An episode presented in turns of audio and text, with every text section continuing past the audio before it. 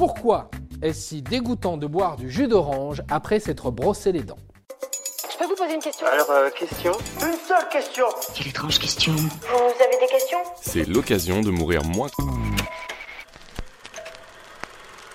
Le matin, rien de tel au petit déjeuner qu'un verre de jus d'orange bien frais et sucré.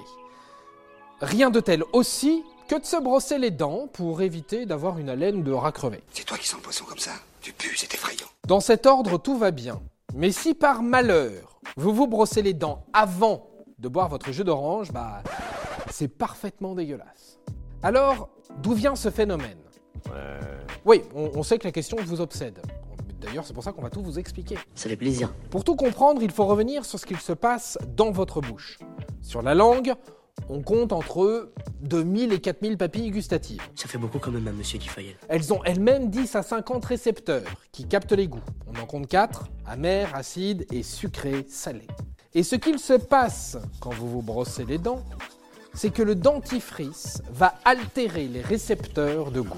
Tout ça à cause d'un de ses composants, le lauryl sulfate de sodium, vous le saviez, non? Ouais, évidemment. D'ailleurs, on en retrouve aussi dans les shampoings, dans la mousse à raser ou dans le liquide vaisselle.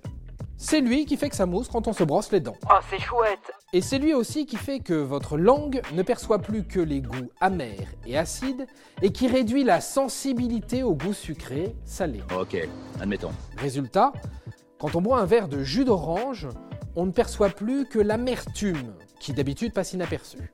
Et voilà, maintenant vous savez tout. Au revoir, messieurs, dames. C'est ça la puissance intellectuelle. Sapristi Attends, avant de partir, j'ai juste un truc à te dire.